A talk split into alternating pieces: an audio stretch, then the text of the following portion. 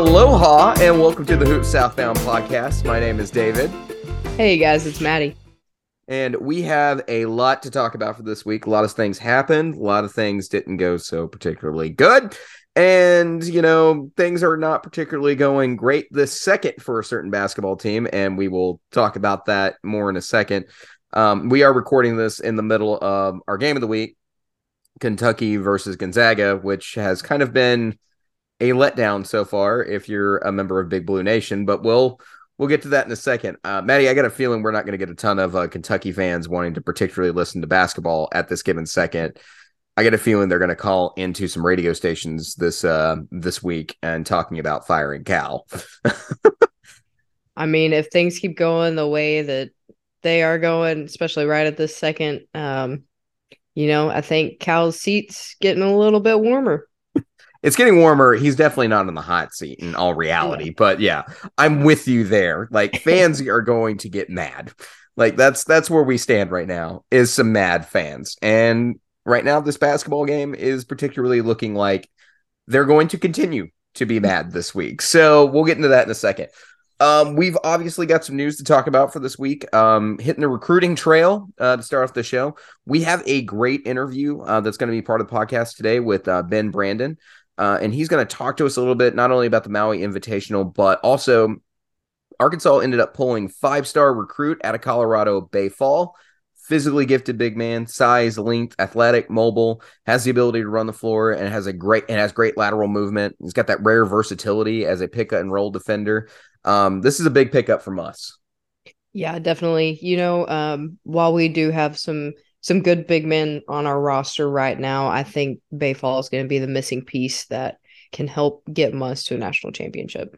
Oh yeah, I think so too. And this is his second five star in this class. Um, so like you know, you definitely have some pieces that are going to fit in when Jordan Walsh, Anthony Black, and whoever you know, Trevon Brazile, whoever decides to go on to the NBA in, in the uh, off season. You know, these are two of those replacement pieces that you're looking for. Yeah, for sure. Um, you know, looking at him and Layden Blocker coming into Arkansas, you know, at first I was a little bit worried um, when you look at how strongly we rely on those freshman names, um, especially because, you know, a lot of them have been called kind of one and done, um, play for Arkansas one year, go to the draft or go to the G League. Um, so, you know, having Baye Fall and Layden coming in next year, um, it definitely relieves a little bit of anxiety that uh, had me sitting on Arkansas next year. You know what's really interesting is that Moses Moody was the first one and done in the history of Arkansas, and within like the first five years, Muss can get that number up to five or four or whatever. Um, yeah, yeah. just like that. I mean, that's a that's a really quick turnaround for the sport. And you think about all the great five stars that have come into Arkansas. You got like Bobby Portis is one of the names that come to mind. Joe Johnson, who stayed through his sophomore year. Mm-hmm. Um, and then you think about one of the five stars who didn't necessarily pan out as well, BJ Young. Um, you know, Arkansas has pulled in five stars in the past, but we haven't seen the kind of talent that can immediately go to the league after a year of basketball. So it, it's definitely, it's definitely a new era in Fayetteville. Um, is the way the recruiting is going.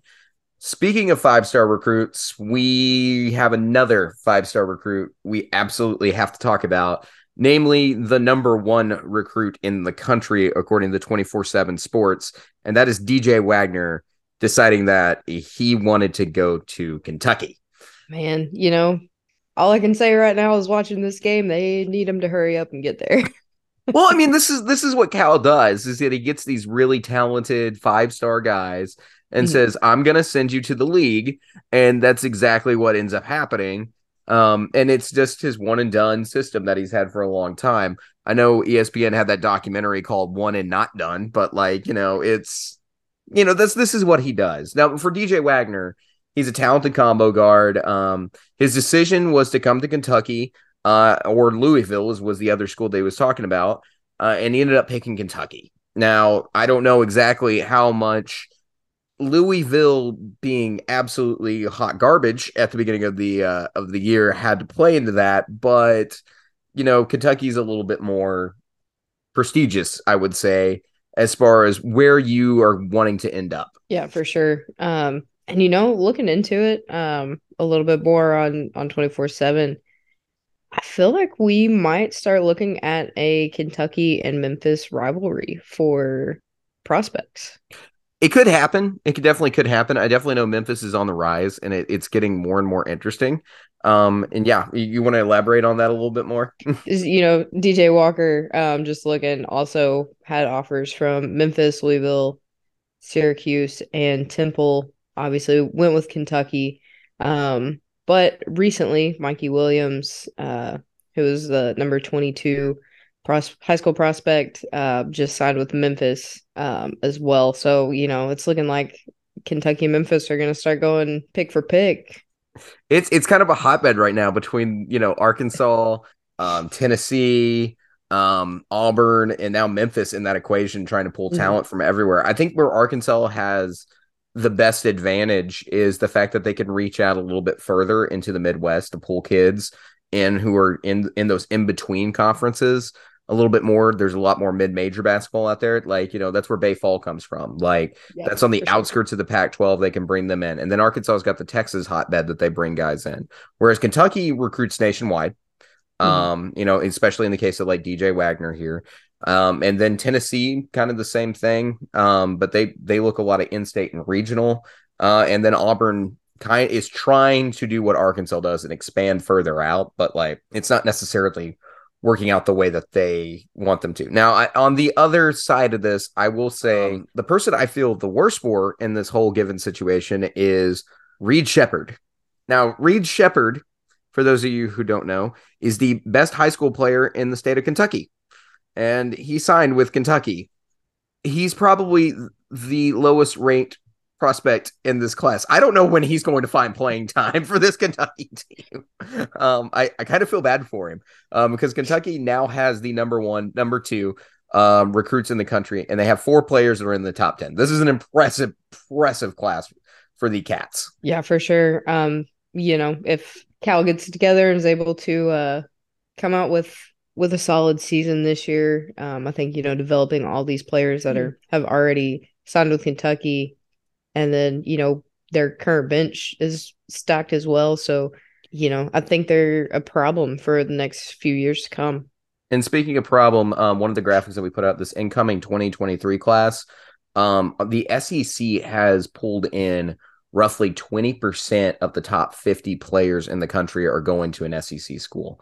Now, that being said, we're primarily right now talking about Arkansas and Kentucky in this little recruiting section. And I think it's worth noting that Arkansas and Kentucky are the only teams in the SEC with recruits in the top 25, according to 24 Sports.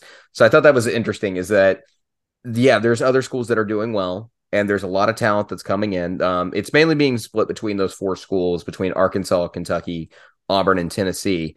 But Arkansas and Kentucky right now are the front runners uh, in in this conference. You think about the recruiting class that Arkansas had last year. Think about the talent that's coming in next year, and then what Kentucky does every year with all those top five, you know, those top twenty five recruits. You know, right now recruiting races between Arkansas and Kentucky, and there's just different. There's a different path that each coach is taking. Muss is taking the transfer portal in conjunction with those five stars. Kentucky is putting their money on those five star recruits coming in. So that's the good news for Kentucky. Um, so in our weekly recap here, we do need to talk about what was game one of the week for Kentucky in the Champions Classic. A uh, huge loss to Michigan State, but maybe, just maybe, Michigan State is better than we thought they were at the beginning of the season. I mean, I would definitely have to agree with that. Um, Michigan State looks like a top 25 team. Let's be real. They they look like they deserve to be in the top 25. Yeah, definitely. I mean, watching that game, you uh, can't go into double overtime with Kentucky and not be a good basketball team. No, I agree with that entirely. And but there were also like in times of this game as well. Well, actually, let me stay on the Michigan State point first. Is that you know Michigan State took Gonzaga to the wire. I know I give a lot of discredit to it because it was the boat game, as I kept referring to it. Um, but like in in all seriousness, Michigan State did take Gonzaga to the wire, and then Michigan State came out again and showed that no, it wasn't a boat. We're legitimately a good basketball team. And then they came out and they played extremely tough against Kentucky. Um, but you know, you have mistakes on Kentucky's part. You have the Sahvir Wheeler uh, foot drag uh, where he Mhm. clearly picked up his pivot foot and slid across the floor with it. Um, and they called that a traveling. Um, Kentucky shot the ball extremely poor, and Michigan State got the floor spread out. They started hitting threes, and then they took advantage of the paint, paint when they got Kentucky's uh, defense spread out. So you know it was oops city in that second overtime, like as you put it, like it was it was absolutely crazy. It was. I mean, you know, just looking and I mean, I've noticed mainly the the average field goals, but looking over the stats again, MSU had eight over eight percent um advantage on three point percentage. And you can't you can't do off- that if you want to win a basketball game. No, I agree. And Kentucky has a good offense. So, like, that's what's even more concerning is that they let a team, you know, the, you got to close out three pointers. You got to play better defense on the three pointer. And what the three pointer does is that it doesn't only give you those, you know, that extra point per possession.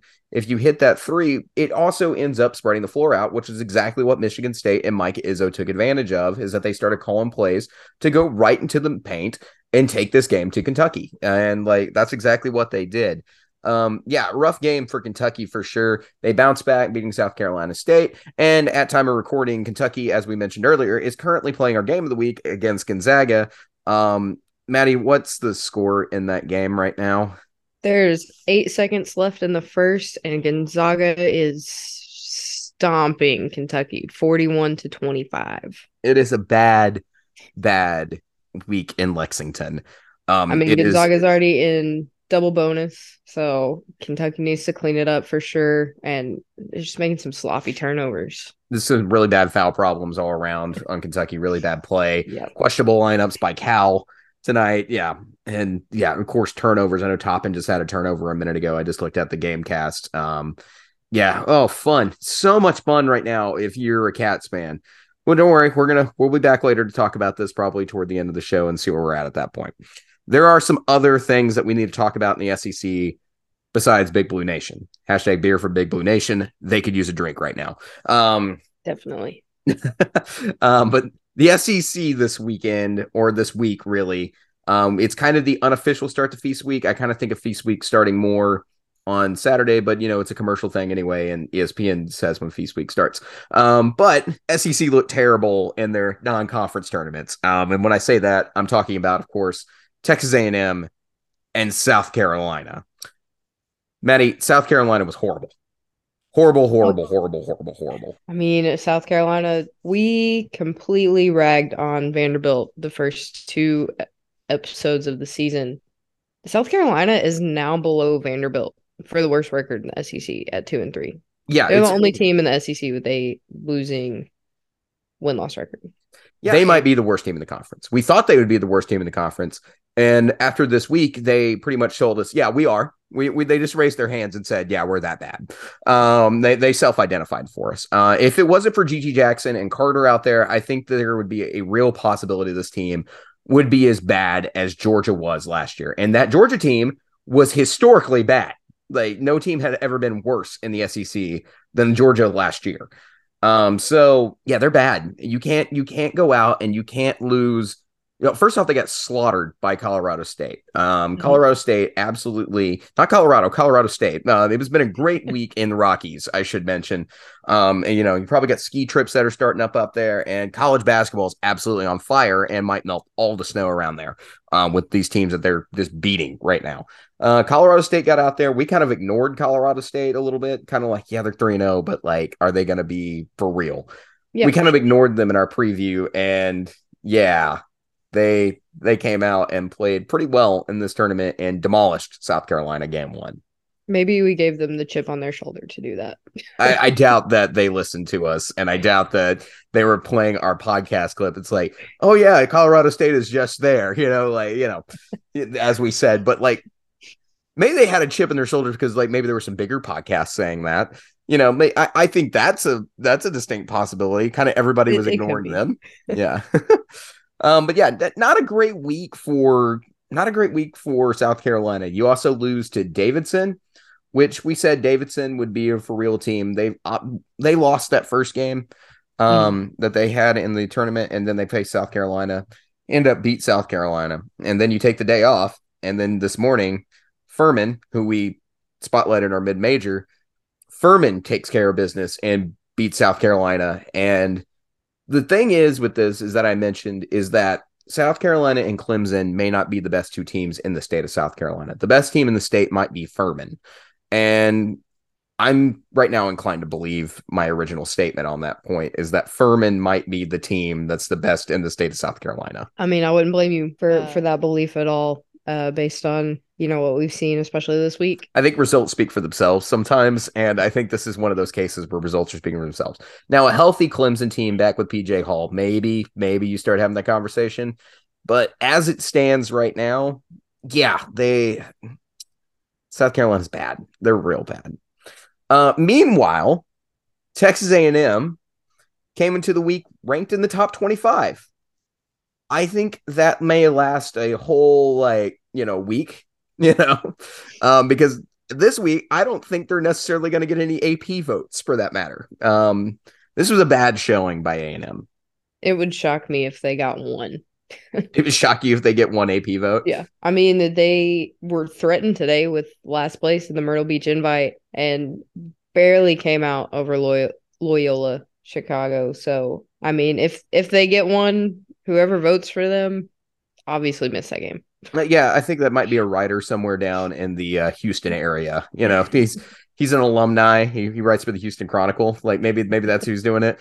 Yeah, no. So a&M terrible tournament. A&M loses to Murray State, and that is a Murray State team that is nowhere as good as it was under Mac Mahon um, because of all the transferring out and then Mac Mahon leaving for LSU. Uh, they got demolished by Colorado, uh, who dropped 100 on them. And the Buffaloes are likely going to be a bubble team this year because they can't decide if they're who they're going to be. You know, that Colorado team um, beat Tennessee, and now they've beaten Texas A&M, which are top 25 SEC schools, but they can't figure out if they're going to beat Grambling State or Grambling State or not. You know, like they mm-hmm. they have some horrible losses and some fantastic wins. Uh, personally, if I'm scheduling a uh, schedule for the Buffaloes in the future, I'm scheduling nothing but top 25 teams for my entire non-conference schedule because clearly they can beat those teams. They can't deal with mid majors. That's just too much for them to ask. You know, like that. My goodness. Uh, and you're right. Yeah, they Texas A&M avoided getting swept this weekend and the SEC being completely swept in their first two tournaments by getting getting past Loyola Chicago today. Yeah, Texas A&M. Correct me if I'm wrong, Maddie, and I I just want to hear your opinion on this statement. Texas A&M is the biggest disappointment in the SEC so far this season in all sports. In all agree. sports, and in, in both football and basketball. Texas A&M is just a disappointment in general. I think. Yeah, no, um, it's it's bad. so I mean, you know, I feel like if we went back and listened, I I would say I had some pretty strong stances on how I was not a fan of A and M, and I didn't like the fact that they were projected to do decent this year. So I don't I don't want to say I told anybody, but just putting that out there. Well, you know, objectively, if you looked at it, you know, you have an A and M team that finished the year extremely hot last year. They mm-hmm. did some good things in the in the transfer portal, and then historically in year four, Buzz gets his team to the NCAA um, tournament. You know, he did that at Virginia Tech, and it's year four now in Texas A and M. And I think the expectation was is that you did extremely well in the NIT. You got to the NIT. You almost won the SEC tournament. Yeah, we, there's an expectation that you're going to be a tournament team this year, and that's in jeopardy right now. That's that's absolutely in jeopardy. Um, we did a poll on our Twitter account, and 67% of people who responded to it said that Buzz is on the hot seat in College Station. And that's just the straight yeses, he's on the hot seat. We also did the in fuego answer, in which people said 20% said his seat is in fuego. Um, so I don't know if necessarily he's on the hot seat. I don't entirely agree. I think Buzz is a pretty good coach, and I think you're willing to give him a little bit of room. But yeah, this is a massive disappointment. And I, it, it, whether it's dramatic or not, Buzz has to get A and M to the tournament this year. Yeah, That's... I mean, there's definitely time to turn it around. We are still very early in the season, um, so I think you know if they come out of this tournament, you know, hungry for for some wins, yeah, for some wins, and you know, for a chance to get to that spot for the tournament, you know, hopefully we'll see another a different A and M team after the disappointment this week. But Yeah, and I think my next concern with A and M is that this is just a kind of a broad statement here. Uh, I'm not looking directly at the schedule right now, but I, I remember looking in the past. They don't have a strong non-conference schedule, so I don't know where their wins are going to come through the month of December and the rest of the month of November. And so most of the wins that they're going to have to get to make themselves a tournament team are going to be in SEC play. And that's incredibly difficult when you consider that you talking about the Auburns of the world. Maybe um, not in this given second, Big Blue Nation is thinking, "Oh yeah, no, we might get boat raced by A and M." But like in the end of the day, like I have faith that Kentucky is going to beat A and M. But yeah, um, when you're talking about the Arkansas, Kentucky's, Tennessee's, and Auburn's of the world as teams that you got to get some wins against, that's not an easy ask. That's mm-hmm. not where you want to be. And yeah, I think this is a tough spot for A&M to be in going forward right now. So like there's got to be a path somehow. Uh Buzz has got to figure that out. And if it's the answer is to win the SEC tournament, oh boy. Like that's a that's a we saw Nolan Richardson do this. There have been teams that have pulled this out, but it is not the best route to get into the NCAA tournament by any yeah, means. I mean, looking over the rest of their schedule before SEC play starts, I honestly don't think it's going to help them very much. Um, I mean, for November, you got DePaul and SMU. Um, I think you know they might be able to string together some wins there. But starting out December, they've got Boise State. Um, they play at Memphis, Oregon State. I think you know they'll be not a good team. Yeah, Oregon State's not a good there. team. Um, and Wofford, they should be able to get a win. But you know, I think looking at it, they're maybe one or two games above fifty percent win from now until SEC play. Yep, not a not a good place to be with Uranium. And like we talked about this tournament last week, we mentioned that like this is the tournament where A and M can hurt themselves. They hurt themselves, and they successfully have hurt themselves very very well. Um, so yeah. Uh, the other game that we're just going to gloss over real fast because it is a good thing to note, and we're going to end our recap on a positive note. Florida beats Florida State. They bounce back from that awful FAU loss. Um, that said, Florida State has not won a game yet this year, which is very surprising to a lot of people. I think um, Florida, you know, this that was a good win to get their season back on track. We're going to talk about Florida a little bit more. They've got a tough path for them in their upcoming tournament, um, but mm-hmm. we'll get to that in a little bit. Uh, for right now, we got a great interview with Ben Brandon that we recorded earlier this week. So let's talk a little bit Maui. And we welcome into the show now Ben Brandon. How you doing today, Ben? I'm good. Thanks for having me. Yeah, absolutely. All right. So obviously, there's a lot to talk about with Arkansas basketball that's been going on. Um, before we start the Maui portion of this thing, which I know that's the key focus, um, obviously we there was a lot of big recruiting news. So I want to ask you a couple of questions. Uh, first off, Arkansas just pulled uh, five-star Ben Fall, uh, center out of Colorado. What can Arkansas fans expect from this kid uh, next season? Yeah, so obviously a, a big deal. He's been kind of on the top of the board for the staff for a while. Um, obviously, Eric Musselman and the staff they're extremely thorough you know, I, I keep track of this because I'm a total nerd, but I've got like a, a Google Doc with each class and who they've offered and who they have offers from. Because no offense to the other websites, they don't keep track of that stuff great all the time. But I like your really, tool a lot. Yeah, yeah. So so each class typically, you know, the staff will offer like at least 50 kids. So they're really really thorough. Uh, but they follow somebody that's been on on the top of the list for a while. And you know, I, don't, I don't even though he's a five star, you know, he's top 15, top 20. I don't really think maybe he's a one and done player, to be honest. Um, he's still really, really raw offensively. And he's a great defensive IQ. Uh, we can expect rim protection from the get go. He's got a good mid range game, but just still really, really raw. And obviously, his frame is pretty thin. So to jump to the SEC and then maybe the NBA the next year, that's probably asking a lot. Um, and, and it's not abnormal for even five star big men to be in college for multiple years. So I think it's somebody that Hawk fans will be able to get to know a little bit because he may be there two years or maybe even three. Yeah, I, I actually, when you were saying that, I was just thinking about Oscar Tshiebwe. Um, yeah. like, yeah, the NBA's perception of bigs has completely changed, and like, how long has Tshiebwe now been at Kentucky? So, like, this sure. it, is this kind of Arkansas Tshiebwe in a way, right? Yeah, definitely could happen. Uh, you know, he's he's definitely got a, a ton of potential.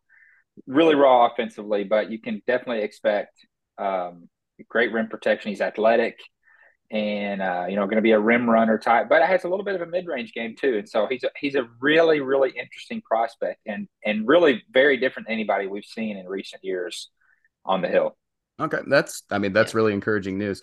Um, yeah. so I think other... looking over his resume, um, you know, like you guys pointed out, big big defensive uh get for Arkansas, but I think with Musselman's system, uh, he'll really de- develop him offensively, and yeah, you know, like David said looking at maybe like an Arkansas Oscar Tshiebwe. So it's exciting for sure. Very. So the other side of this whole recruiting thing is that I saw the tweet last night from Musselman's uh, press conference. Uh, he's saying that he's done looking at high school recruits for this year. So I, this at first seemed like kind of a simple question, but like the more I think about who Arkansas has and the four stars that they brought in last year, um, what's Arkansas looking like portal wise? Like, what positions are the Hogs actually going to look at? And I know there's a lot of ifs and shoulds in that question. Yeah. To me, it's going to be really guard heavy uh, for a couple reasons. Number one, uh, this team, while they're very talented, while they're going to be a blast to watch, they're going to make Musselman's hair turn gray. They just are because they're they're so young. Uh, but those guards, even though they're young, you know, we can see them going pro next year. And so I think this will probably be the youngest team Musselman will ever have. Um, I think, you know, he's kind of going outside his comfort zone with this. And I don't know that he's going to do it again. So I really think it'll be really guard heavy because uh, a lot of those bigs on the team, you know, they can return. And I think we would certainly expect them to, maybe except for Trevon Brazile, because he's been incredible. So I would expect veteran – grad transfer guards uh, in the portal this year. So, like comparing that to like Joseph Pinion, for instance, who mm-hmm. obviously four star you want to develop, or uh, Derrian Ford sure. or Barry Dunning. Um, you're still thinking guard heavy in this, or in in like those guys kind of being like a chore, kind of not really a chore, but like someone you want to develop, uh, so to speak. Yeah, I, I still think you're going to go guard heavy because we've seen it with what Musselman's done every year. Uh, he like except for this year, uh, he likes that veteran presence. I mean, you think about Jalen Tate, he brings him in. He's a veteran presence. Jimmy Whitt in his first year, he's a veteran presence. Um, so I, again, I just see him going after somebody like that again, that those younger guards can learn under and continue to develop. Because the truth is, uh, barring an incredible summer for one of them or all of them, uh, you know, they're probably going to be three to four year players. And so, to what the standard that Musselman has set, uh, I'm not sure they're going to be ready for 32 minutes a game next year. But hey, I, we could, we've seen crazy things happen before. All right, so like speaking about those guards, by the way, um, kind of turning a little bit more toward Maui. I think the question mm-hmm. that all Razorback fans really want to know um, is, are we finally going to see Nick Smith back on? Yeah, the yeah.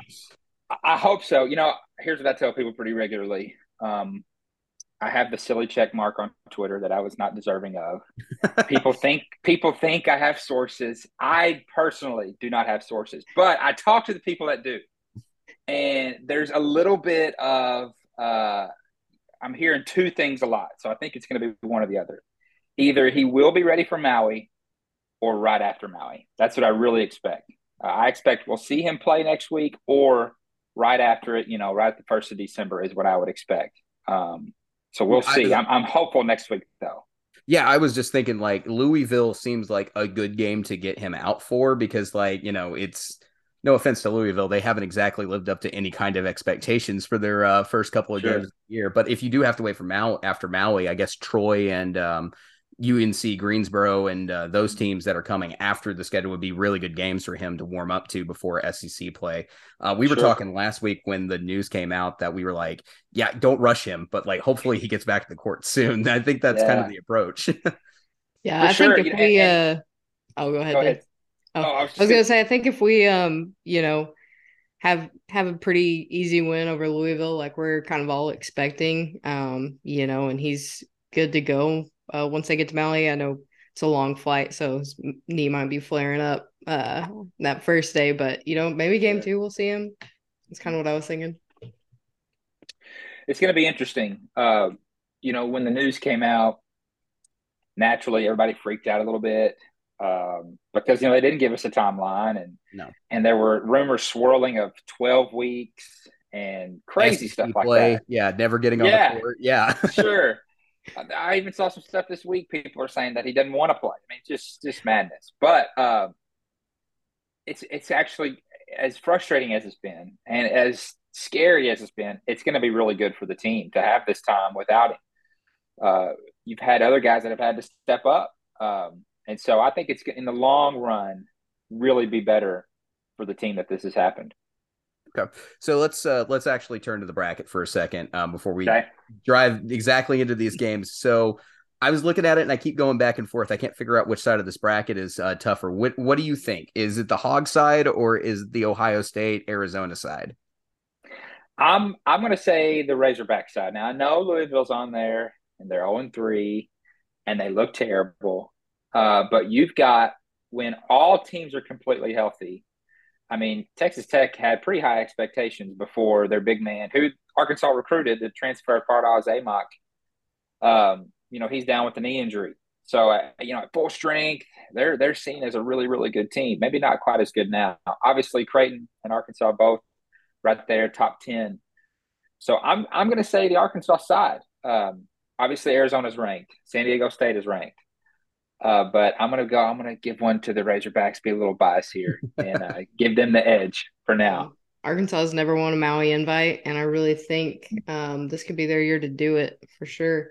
Um, but you know, kind of looking at game one, you know, we talked about Louisville. There's the expectations have definitely not been met, um, you know, for their fan base at all. So, uh, you know, looking at their struggle this season, are you worried that might be a trap game for the Hogs?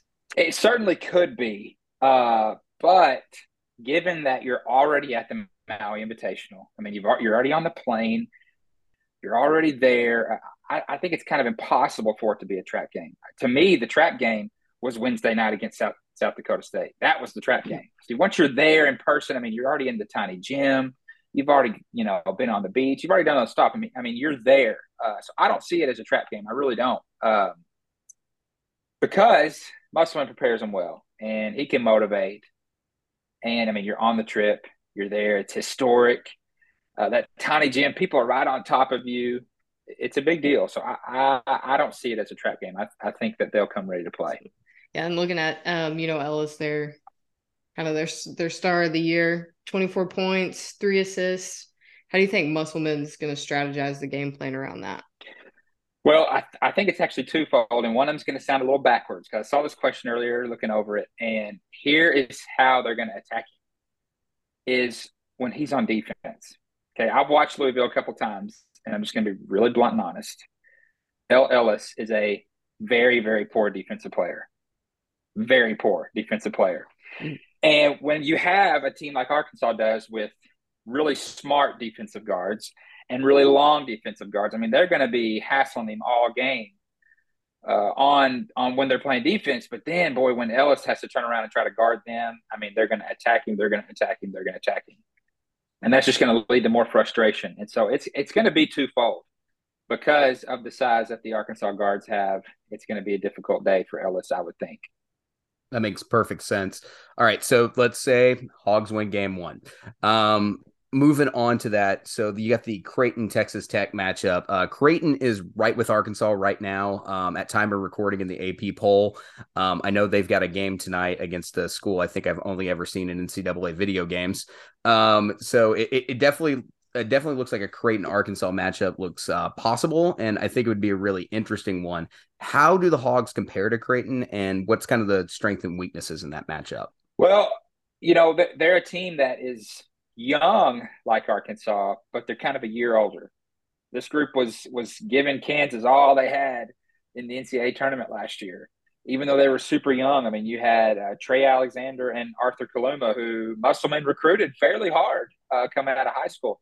Actually, there was like a ten day period where it really looked like Trey Alexander was going to be a Razorback. Uh, really, really close to being a Hog. I don't really know what changed there, but um, so these are players that he's familiar with. Obviously, you got Baylor Scheierman, who came over from South Dakota State. Arkansas recruited him too out of the portal.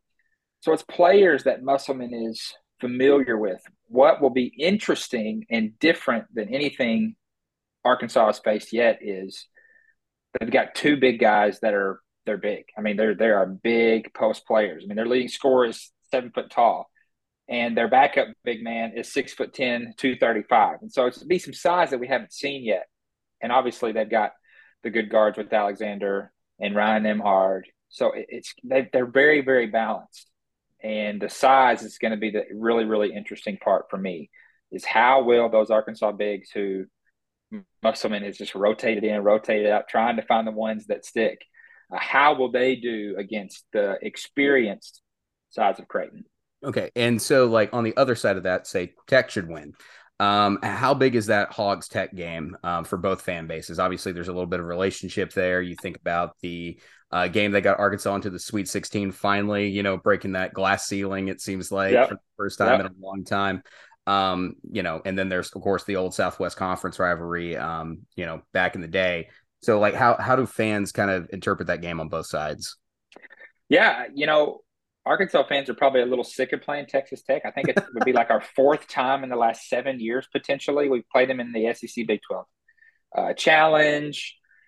I think the Razorbacks got the best of them one year, and then we played them when Texas Tech was really good with Chris Beard, and they got us. Then obviously the tournament. So just a lot of matchups with them in recent years. Um, you're wanting revenge if you're Texas Tech, right? I mean, obviously Absolutely. Chris Beard isn't there. But you know, their head coach was an assistant under Beard, so he's going to remember that. Um, so it's going to be really interesting. And then Kevin Obanor, I mean, he was down to Tech in Arkansas coming out of the portal. I mean, he was down to his bottom two. We were right there, uh, nearly had him. And he's a very skilled player. Musselman knows him from the Oral Roberts matchup that same year. Uh, but boy, he's he's a hoss. Uh, he is a strong player, smart player, and we're going to have to throw a lot of different looks at him um, it's going to be kind of like Creighton, other than you know he's just not super tall. Is how do those bigs guard him? Um, and there probably be even times you would see somebody like a Jordan Walsh, uh, maybe even Anthony Black. You, know, he's even a, he's a guard, but uh, with that link, maybe just throw different looks at him, give him different things to see. I mean, that would actually be a fantastic situation because, like, I think last night um, we finally saw Jordan Walsh begin to step up because it couldn't have gone much worse for game one for Jordan Walsh. But, like, you know, as the last two games have gone and gotten better, so seeing him in a high profile matchup should be a lot of fun, give him a chance to step up there. Um, yeah. So, yeah, that, I think that would definitely be an entertaining matchup. Mm-hmm. For sure. sure. Uh, they're, they're young uh, outside of their top two scorers, really young. Um, had some high profile recruits. Uh, got some other transfers. So it's an interesting bunch this year. Uh, I, I, wish the big guy was able to play. I really do. Think that would be interesting to see that.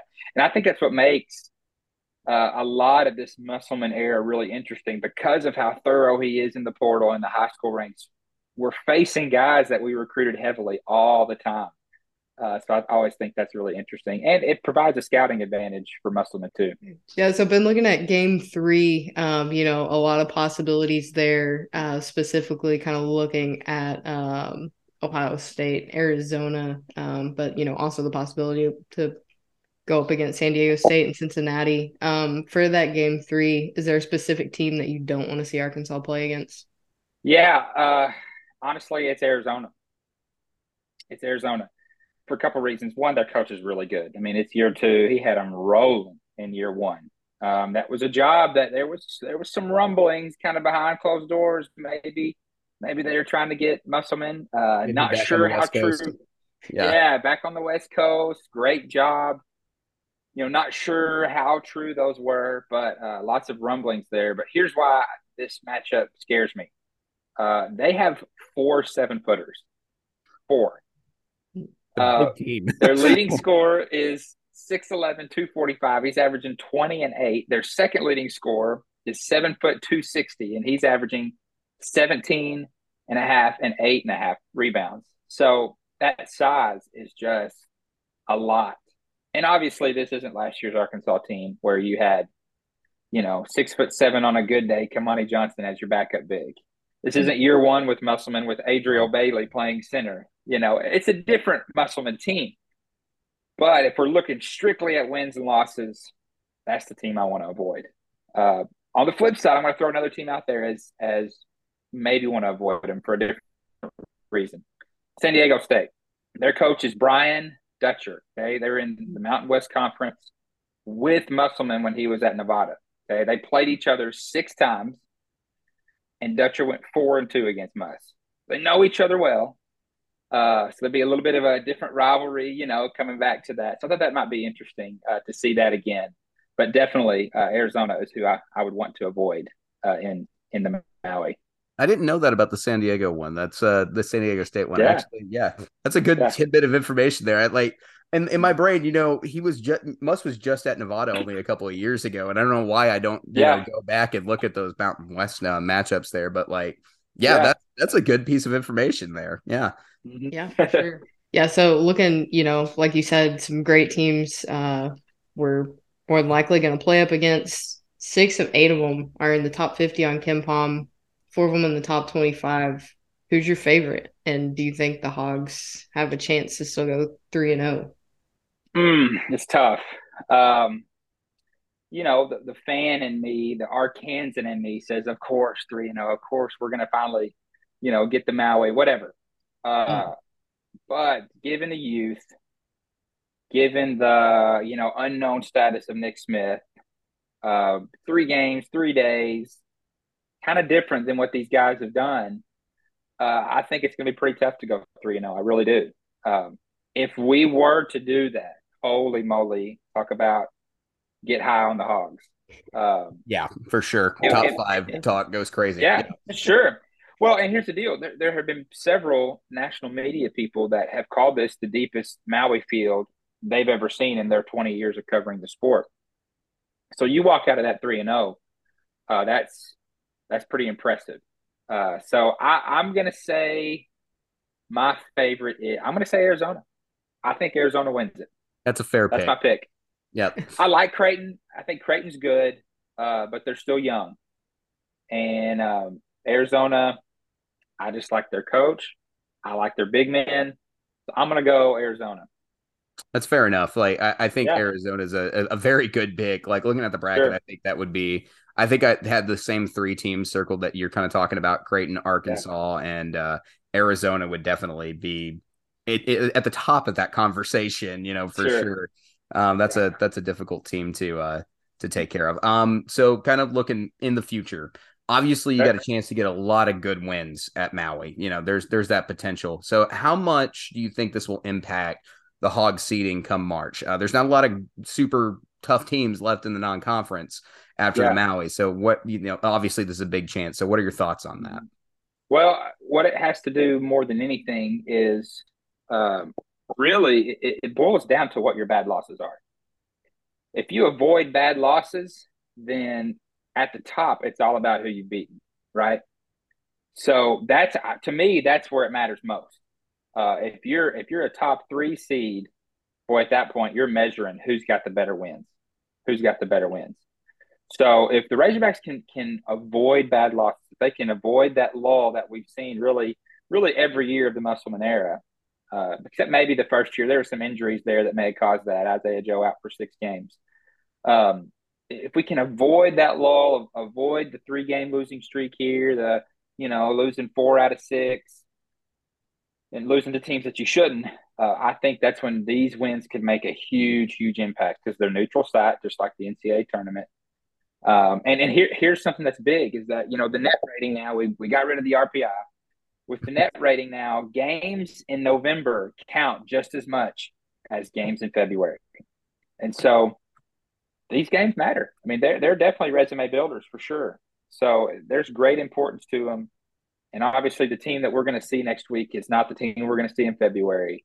But if you can walk away with two and one, man, be huge. Well, and obviously, three and zero. Oh, yeah. Yeah, I was going to say, as Cal said at SEC Media Days uh, at the beginning of the season, may the RPI rest in peace. Like, you know, like get rid of that. Um, yeah, yeah, for I, sure. I, I, think the network's so much better. Okay, so I always ask everybody a ridiculous question. Um, okay. on first interview, uh, I'm trying to make this a tradition of something I can think of. Uh, we heard Muss talk in his press conference last night that they're going surfing while they're uh, while they're in Hawaii. Um, so now I surf. Um, I you know I've surfed Australia and a few other places. I'm not just a regular. I've done a couple of trips in my life. I'm not a stay at home Arkansan. Um, but you know, surfing it, it, takes a little bit to get up on that board for the first time, and I know that's Muss's goal to get everybody on the board for the first time and get them to stand and ride a wave. Who ends up being the best surfer on this team? Hmm. I don't know anything about surfing. I'm gonna be honest with you. So, I, so I'm gonna go. I, obviously, balance. I'm gonna go because of just thinking about balance. I'm gonna go a lower center of gravity. So I'm gonna go a shorter player. Okay, we're going with a guard. Okay, so we're gonna go with a guard, and then I'm just gonna go with the guy that is, you know, he's doing the TikTok dances.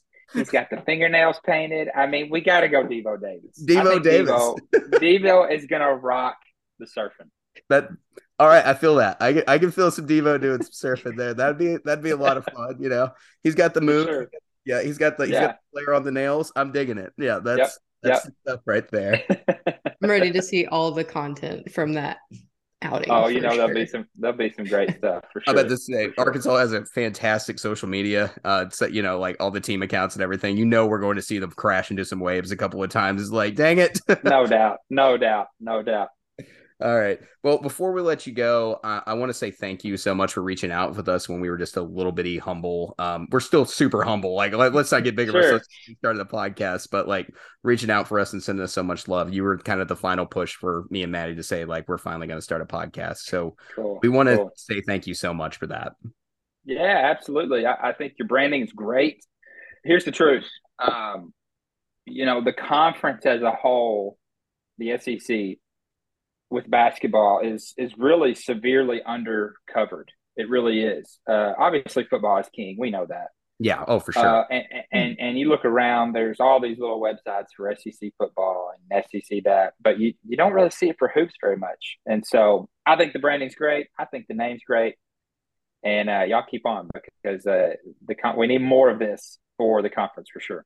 All right. Well, thank you so much. And Yeah. as much as you say you don't deserve the blue check mark, uh, we definitely miss you writing for Arkansas Fight. Um, Sure. So, like, where can people find you nowadays? Well, really, I mean, it's just it's just on Twitter. I mean, that's really where everything's at. Um, it's just at Ben Brandon Hoops, and you know, there may be come a time when I start just a little blog where I can just do my own thing when I want. Who knows? Maybe someone swindles me back into another website. I don't know. Hey, we could Uh, always do the person in the podcast. Yeah, hey, there you go. You never know. Uh, but until then, you know, I guess I got what 280 characters on Twitter to let the let the thoughts flow. It's not much, but uh, you can find my thoughts uh, and analysis there. I guess No, and then you've also got the website that has all those great tools, like that shows the. that's uh, true. yeah. Yes. Yeah. So if you if you go to my Twitter profile, I've got a little link tree with uh, some cool Google Docs in there. Uh, for those that don't know, there's just an Arkansas offer list. I keep up with all the offers, and as well as transfer contacts each summer. And then uh, also I have a Google Doc on there for SEC roster turnover. It's always in this day and age hard to keep up with who's leaving, who they got coming on scholarship, who's the high school kid, who's the transfer. So I try to keep up with all that. It's a lot of fun. I'm about to say Uh, the portal is a wild place. It is a wild, wild place. And speaking of recruiting and Arkansas recruiting, just before we hopped on the podcast tonight, Musselman and staff offered their first player of, for 2026, a 14 year old, six foot 10 player. That's Oh. crazy. yeah, it was that a Bozeman was the name. Is how you pronounce that, or was it? Is it? You know, uh, honestly, I don't even remember. I don't even remember what his name was, but I'm telling you, he's six foot 10 and he's 14 years old. So definitely something to go look up after this for That is sure. awesome. Yeah. for Yeah. sure, for sure. All right. Well, Ben, thank you. Thank you so much for coming on the podcast tonight. Hopefully we have a really good uh good Maui tournament and uh time of recording we'll have we'll give the rest of our previews right after this. So Awesome. Sounds good. Thank y'all. thank you. Awesome. Thanks, Ben. Yeah, that was a fun interview with Ben. Uh, I am stoked for Maui tipping off tomorrow. That's going to be a ton of fun. I'm going to get some friends over and uh enjoy enjoy a little bit of Maui. How about yourself? Yeah, for sure. Um, unfortunately, I will still be at work when that one starts. Four uh, o'clock tip. Yeah. You can uh can guarantee it's definitely gonna be up on my computer. Yep. Yeah, I'll I'll be um I'll be figuring out a way to make sure that I get to watch it a little bit earlier too. This is the benefit of going back to school and getting your doctorate. You know, I'm just saying, you know, you you get shorter days sometimes and it it it all comes to benefit at the end. Um, but you know, it's Thanksgiving week. There'll be some people who are off, and so like some people will get to watch this game or get to watch those games. All right. So another great tournament we're going to talk about is the Battle for Atlantis uh, happening down in the Bahamas, and that is featuring Tennessee. This is an extremely loaded tournament. Obviously, Maui is a great tournament this year. Um, this is probably the second or third best turn- non-conference tournament to look at this year. Yeah, I think this will be a good one to watch. Um, good one to keep up with, uh, for sure. Just kind of going through the the schedule. Um, another one that for everybody stateside might be a little tricky to try and watch. Um, but I definitely think it'll be worth uh worth at least looking into the highlights if you can't catch the game. Yeah, I'm not sure where the what channel it's on or anything like that. Typically, I think it's on ESPN because I think it's part of the ESPN event stuff going going down. But like, yeah, this is a fun tournament. Um, Tennessee starts off the tournament facing Butler. Um, this is not the Butler team that we have gotten to know over the years. You know, the Butler team that makes the tournament looks pretty good, can find their way into the Sweet 16. This isn't that Butler team this year. This isn't the strongest one we've ever seen. Um, this Butler team lost to Penn State. Now, granted, Penn State has been extremely red hot this season. Uh, very one, probably one of the biggest surprises. Um, but this Butler team has taken care of business against its mid-major opponents. Uh, and but they this Butler team, as I I've mentioned, this isn't it. They're expected to finish ninth in the Big East, so this isn't necessarily the best Butler team we've we've ever seen. Um, they also have a tendency to get in a little bit of foul trouble, or not to get into foul trouble. Um, they have a tendency not to get into foul trouble. They're only averaging 12 fouls per game, which is shocking because that's you know not ending up in the bonus if you split that mm-hmm. between halves. Yeah, I think um, you know, like you said, Butler's a little underwhelming than what they usually are for the year. Um, so you know, hopefully we aren't wrong like we were I've about been... Texas A&M and they can come away with a win in round 1. Um, I think, you know, um, if they end up playing that USC team and then go on to playing Kansas is where they're really going to start struggling.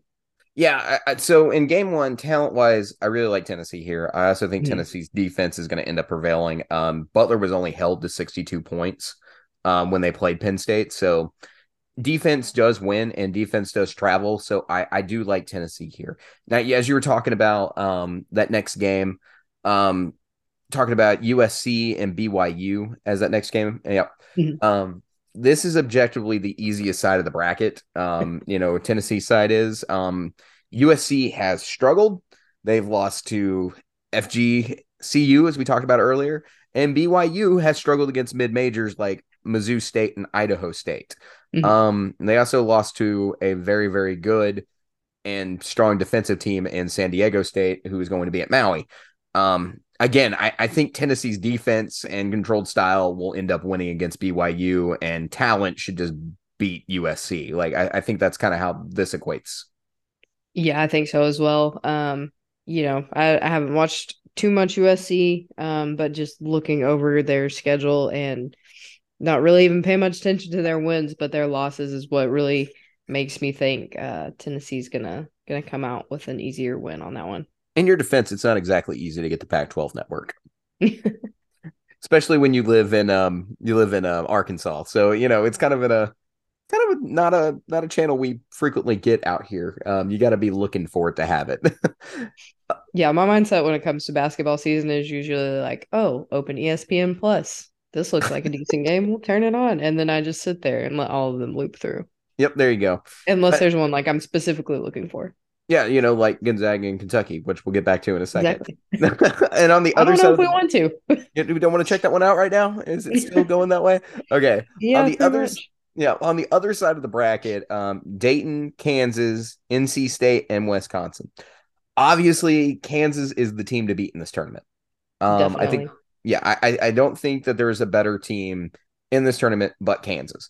Now, um, Dayton had that upset uh, early in the season, but still could be one of the better teams that are here. And they still look to be the Atlantic 10 favorites this season. Now, overall, I, I like Tennessee's chances to get to the final, but if they run into Kansas or Dayton, uh, get ready for an extremely to- close game, in my opinion. Yeah, I definitely agree with you there. Uh, Earlier, Tennessee lockdown defense, um, but I think considering the travel to the Bahamas and then the level of teams you're going to be playing against if you make it to that championship round, I think it's going to be something they're going to struggle with. Yeah, for sure. And just it's kind of unfortunate, in my opinion, where Tennessee sits at in the bracket is that if they get to that final game, that's probably going to be the best win that they can pull out of the whole thing. Um, mm-hmm. I mean, obviously they'll be glad if they can draw USC because that'll probably be the better game that may help them out um, in the net later down the road. But like, I got a feeling overall it's it's not the best situation for Tennessee, and if they run into Kansas in that final, that's not what you want. So yeah, all right. I think I think it's going to be more of a case of a loss to Kansas or possibly a good Dayton team is going to look a lot better than a loss to, you know, if they lose out to Butler in the first round. Yeah, that wouldn't be ideal. Um, definitely, definitely not the ideal situation there. Phil Knight Invitational. This is where Alabama's uh, got a really good tournament in front of them. Uh, Brandon Miller is playing sensational for the Tide. He leads the Tide with 20 points so far this, uh, 20 points per game so far this season. And Noah Clowney, 10.5 mm-hmm. rebounds a game.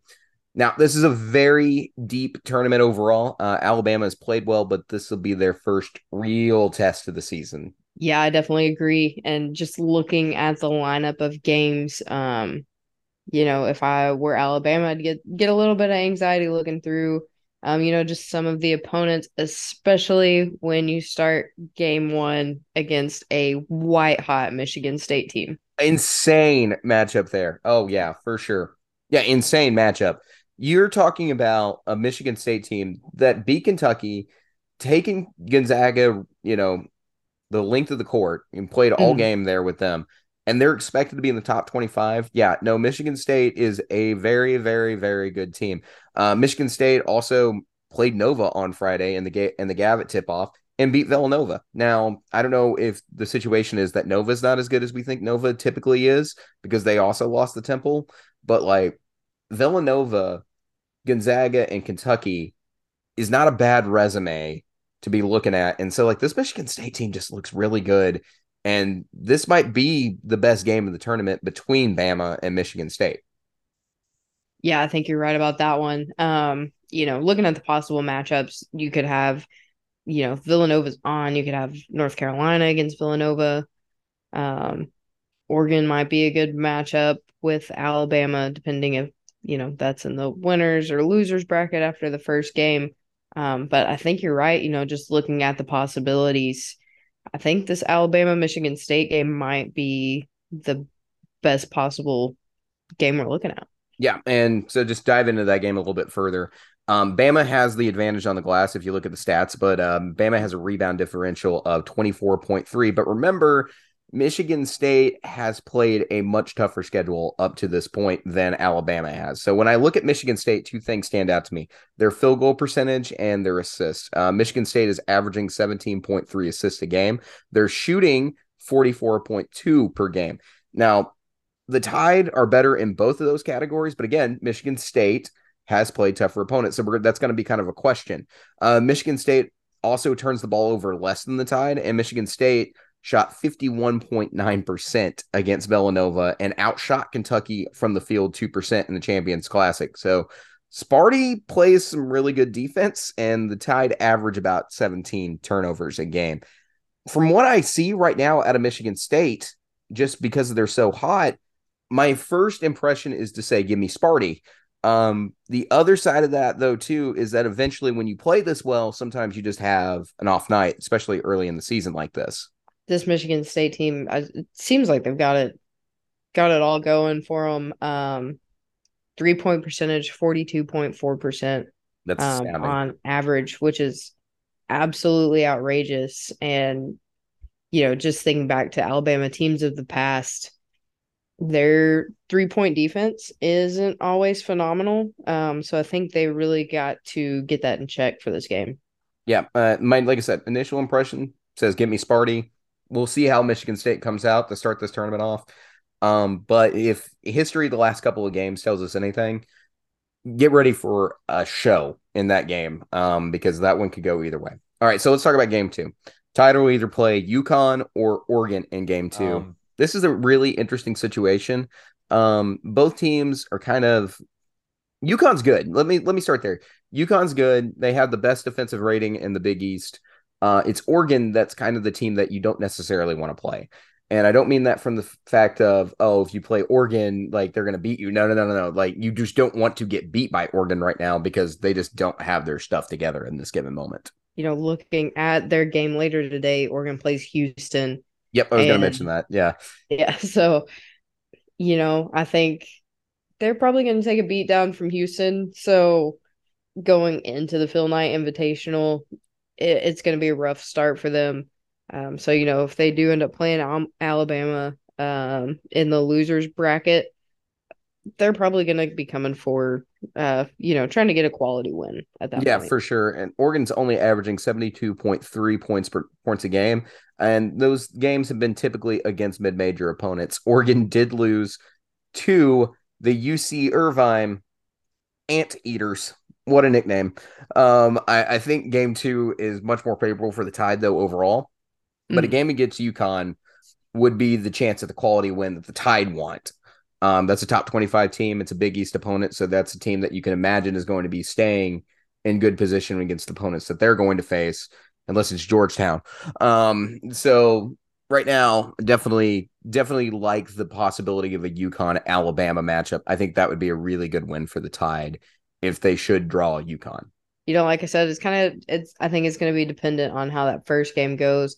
You know, if UConn loses that game, they're sitting they're sitting at I think uh, 25 right now in the ranking. So they're if they lose to Oregon, they're going to be holding on for dear life to try and get that quality win. Um, so I think it'll be a scrappy game against Alabama if it's Alabama and UConn. Yeah, definitely going to be a lot of fun. And the fun doesn't stop there for Tide fans because on the other side of the bracket, uh, is this underwhelming number one team in North Carolina. I don't suspect when people start listening to this podcast that they'll be number one much longer. Uh, I think the AP might shake things up a bit. And then also on the other side, yeah, Portland and Iowa State, who I imagine are going to end up in the losers bracket, uh, and then Villanova. Um, so we're going to see who this Villanova team actually is after those two losses that they have had uh, to Michigan State and Temple. We'll see how they actually are. So I, I think the Tide side of the bracket's tougher. My favorite in this tournament is probably Michigan State. Um, and but I can see Alabama finishing fifth in this tournament, but that's only because of how the bracket's actually laid out. Fifth is the best they could finish if they should happen to end up on the loser side of the bracket. So like that's not a horrible finish. I think what's more important is that Alabama could finish this tournament two and one, uh, depending on who they draw in that third round. Yeah, I definitely agree with that. Um, you know, I feel like looking at anything more than fifth, just based off of the fact that they're playing Michigan State first, is going to be super aspirational of us for and for Alabama's sake.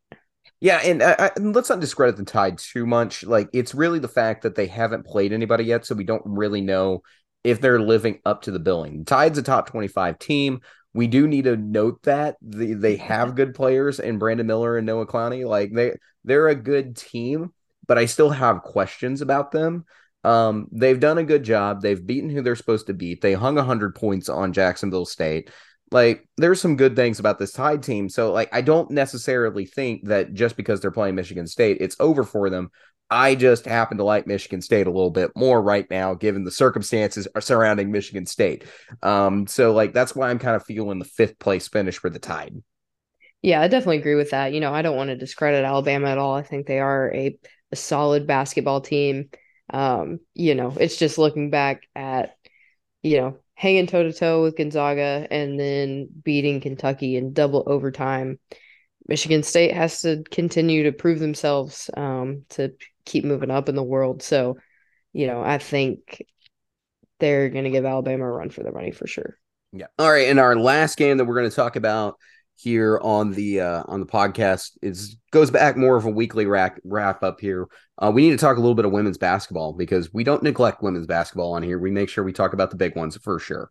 South Carolina taking on Stanford outlasts the Cardinal in overtime between the top two showdown. Maddie, what did you think of this game? Man, you know, I was looking over the highlights earlier today and it made me regret not watching that game as it was happening. Um, you know, Aliyah Boston clutch three to send it into overtime. Um, and then, you know, Stanford just kind of fumbled the bag the they tried to call a timeout with I think it was 3.1 seconds left, but they didn't have any timeouts left to call. So that ended up having them thrown inbounds from the opposite end of the court and really gave them no shot to uh to to tie the game up, send it into a double overtime. Yeah, absolutely. Leah Boston was huge in this game. Yeah, despite fouling out of this game, her contributions to this game were crucial, crucial for getting South Carolina this win. And like, can you ask for a better basketball game this early in the season? Like, both these teams legitimately have tournament aspirations to win the whole thing. So, oh, like, yeah, I mean, they were ranked. Uh, I mean, South Carolina obviously ranked number two in the women's basketball bracket. Stanford was ranked, or sorry, number one for South Carolina and number two for Stanford, right? Yeah, yeah, it was number one South Carolina, number two Stanford, and like, yeah, early season, like you can't ask for a more competitive matchup than that. Um, I, I just I'm I'm at a loss for words on how good this game actually, you know, actually turned out to be. Well, and mm-hmm. not actually turned out to be. You know, it's it's one of those things that like my expectation was like, oh yeah, one and two are playing. It would turn out to be a great game. Like that's what I'm trying to get at. You know, you expect a good game, turns out to be an all timer, really. So like, yeah, that was that was definitely a great win uh, for South Carolina. Definitely one that you're talking about down the road that's going to get you some recruits. yeah, for sure. Um, and you know, like I said, Aliyah Boston just really dominated this whole game. Um, she led in points and rebounds for South Carolina. It wouldn't have shocked me if she led an assist too, but I guess somebody's got to pass to her to make all those points. Absolutely. All right. So, what is the check in currently on the Gonzaga Kentucky game? We just wrapped up Gonzaga 88, Kentucky 72. Okay, let's talk about this game for a second. All right, so Oscar Tshiebwe has 20 points. Uh, he had 15 rebounds, six on the defensive glass, six on the offensive glass, and Sahvir Wheeler only putting up four assists in the game. That's kind of surprising to me. This uh, was a game that Gonzaga controlled start to finish. Yeah, I definitely agree with that. Um, you know, I've kind of had it on in the background as we've been recording, and I swear every time I looked up, it was just Kentucky doing something that I knew was going to burn them at the end of this game. Yeah, it, it, looks at. I'm just taking a look at the shot the shot chart here real fast, and it's Kentucky seemed to be able. I, I don't know necessarily like if it was that Kentucky shot well from the from the high post there, or if Gonzaga was forcing them out because like you were watching the game, I, I wasn't. I was more keeping up with stat on stat line here, but like mm-hmm. at the end of the game, it, it really just looks like that Gonzaga absolutely dominated on the interior portion of you know around the hoop and made some clutch three pointers. Very true. Um, you know, like you said, just kind of looking over the stat lines, would like to point out Kentucky 75% from the charity stripe, Gonzaga 90.5. Free throws win basketball games. it's such a simple concept. Just just make your make your free throws. Like why in a clutch moment like that, like or you know, as that game goes on, you you need to hit your free throws. You need to get those free baskets. And I know on the road, 75% is good, but like when the other team's shooting 90, like, yeah, that's that's a recipe for disaster. Um, yeah, yeah I mean, obviously free throws weren't the only contribution. Um, Gonzaga, their field goal percentage was 56.4%. Yeah. insane. Um, you know, especially compared to Kentucky's um three point percentage as well, over a 10 point percent advantage. So it was just one of those things that it seemed like Kentucky was kind of shooting themselves in the foot um, with minor mistakes that ended up adding up and costing them the game. Yeah, you want to talk about those free throws, um, like just for a second, because like just looking at this, like Kentucky twenty two fouls compared to Gonzaga's 12 mm-hmm. Um, so like, yeah, when you get to the line five more times, you get five more shots at the line than your opponent, and then you're shooting ninety percent. Yeah, that's converted for 19 points. That's that's astounding. Um, Gonzaga dominates them on the glass plus 10. Like that's that's it's nuts. You got the player of the year. Two of the player of the year candidates are on the floor, and you've got the player of the year in Kentucky, and you don't win the rebounding category when that's a big man. Like that's that's alarming to me. Um, and then Kentucky for the for another game now because they didn't shoot well against Michigan State, come out in this game and only shoot 39%. Have has collectively, because I'm not the only one saying this, collectively, are we do you think people might be a little overhyped or too too big on Kentucky's offense? I think that's my question that's forming in my head at this point.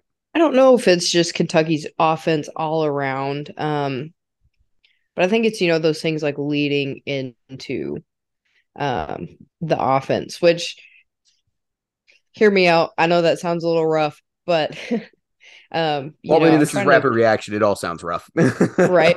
Um, you know, I'm trying to to see if I can find the stat, but it's Gonzaga ended up getting seven more turnovers than Kentucky. But Kentucky didn't capitalize on those from what I saw in the game. Um, and you know, you've got to take those opportunities. You know, that's 14 you have to points convert. Yeah, if they didn't so, convert on the turnover. Yeah, I, I, I was gonna say, isn't that something we literally talked about on the podcast last week? Is the fact that Kentucky needs to take advantage of how often Gonzaga turns the ball over and then convert those into points. Like if you get half of those turnovers converted into points that they averaged, you talking like 15 points is what we came out to. Like Yeah, I remember one play distinctly because I was just, you know, head in my hands because I was like, what is happening? Kentucky picked up on a Gonzaga turnover, went down, missed an alley oop, Tshiebwe got the rebound, missed a dunk, and Gonzaga got the ball back and took it down the floor. It's insane. Like it just you had I mean, if you count the turnover and the two misses, you had three attempts to score there and gave them the ball back. That's the it's that's the rough that's yeah the incredibly lo- rough loss for Kentucky. That um, is not something a number four team should be doing. Absolutely not. Now I don't think they're going to get punished in the polls necessarily, but like this, it you know they're they're on the road in Spokane. You know whether mm-hmm. it's a mm-hmm. neutral site or not, like it's in the same town as the as the team you're playing. Like that's not that's not really a a, a neutral site game. Um, yeah, this is the, to me, like Kentucky should have played better in this game. They not necess- they didn't necessarily. I didn't expect them to win, but like they should have played so much better in this game. You can't allow a team to you know shoot fifty six percent from the floor. You can't allow that.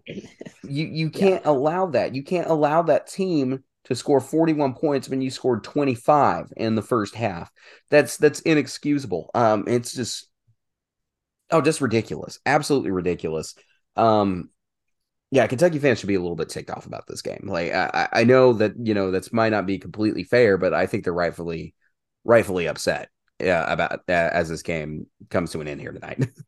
yeah, I agree there. Um, you know, I think there definitely needs to be some changes moving forward. Um, considering strategic they're going to have to be um this season to come back from two back-to-back losses. Yeah, my question is now with those back well, not back-to-back losses. They played South Carolina State in the oh. middle, but yeah, back-to-back. I forgot about that one. yeah, I mean like everybody forgot about that one. Yeah. Um just a weird game to have in the middle of that. What's I think the most intriguing about this is that how is how is this week going to be remembered by the committee at the end of the season? Now, obviously, if Kentucky wins every basketball game from here to the end of the season, and I don't think they will. Um, but if they should, they're a number one seed. But mm-hmm. losing to Michigan State and losing to Gonzaga in a seven day period, how how is the committee going to think about this later? Is is my first question because like is Kentucky done now with a chance at a number one seed? I think looking at their their future schedule and what just happened, I think so. They they might be done because they got to go to Arkansas. They got to travel to London. They got UCLA on the schedule. Um, there's there's a lot of things that you know it, it could go bad for Kentucky. It could go bad. So we'll just see.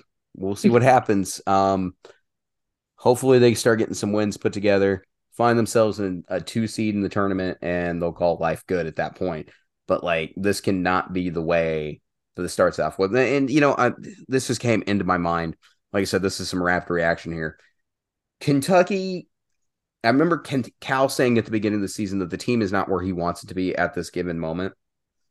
And so it's going to take time.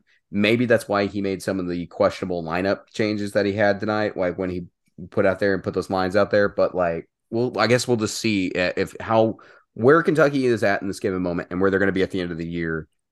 It says a lot about what Cal was trying to tell the fan base. Definitely something we're going to play it pay close attention to as the rest of the season pay, plays out. And really, I think it's because of those losses. Um, you know, before we were kind of like, oh, Kentucky, yeah, they're going to be sitting on top of the SEC for the rest of the year. But, you know, now it's something that we definitely are going to look at a little bit harder. Yeah. And I, I'm not really sure because, like, there were a lot of projections that Tennessee would end up winning the SEC along, you know, along with the Kentucky projections. Floor's wide open between the top four now, in my opinion. Like, I, I mean, honestly, just given on what we're seeing, if Arkansas does well in Maui and Tennessee does well in Atlantis and mm-hmm. Auburn, well, if Auburn doesn't do well in Cancun, like we'll know where Auburn is. But like, you know, given this what we're seeing here early in the season, those four teams, all of them are going to be in a dogfight this season for the number one spot in the SEC. And it would not surprise me. I think there's a reason that me and you uh, both agreed that Arkansas is the number one, and that I don't even think that as a Razorback fan. I'm thinking that as a basketball fan. You know, it's gonna it's gonna be an interesting season now for sure. Yep, definitely so. Um, and I think that's gonna wrap up the podcast for tonight. Um, gonna have be some fun editing this one. Um, all right. Well, they also say in Hawaii that aloha means both hello and goodbye. So I will tell all of our listeners here tonight, aloha. Aloha, aloha, and alohogs. Hello, hogs. Hello. Everybody enjoy Maui. It's going to be a great tournament. And also enjoy some of the better tournaments, not named the Cancun Challenge, um, for the um for the rest of the week. Enjoy Feast Week, everybody. All right. Happy Thanksgiving, guys.